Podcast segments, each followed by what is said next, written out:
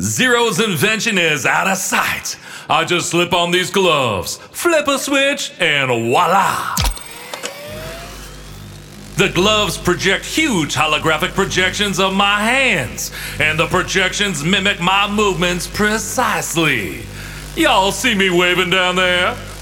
Now, all a body's gotta do is wait for the moon's orbit to bring him in close to that asteroid. Then snatch it from the void as it hurtles past at, oh, 24,000 kilometers an hour, give or take. Time it perfectly, and Knockout City is saved. Mess it up, though, and you'll be forced to watch as that asteroid slips through your flapping fingers and crashes into the planet below, destroying everything and everyone you've ever so much as shared a burger with. It'd be awfully quiet then.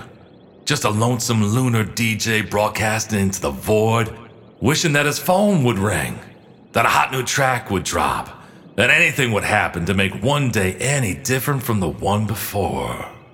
What am I thinking? I can't do this. I'm no brawler. All I do is watch other folks brawl, then spout off about how I'd have done it different.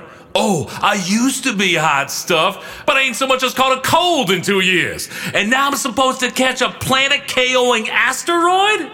What if the low gravity's giving me noodle arms? What if the low oxygen's giving me delusions of grandeur? What if I need glasses and nobody told me? This is too much pressure.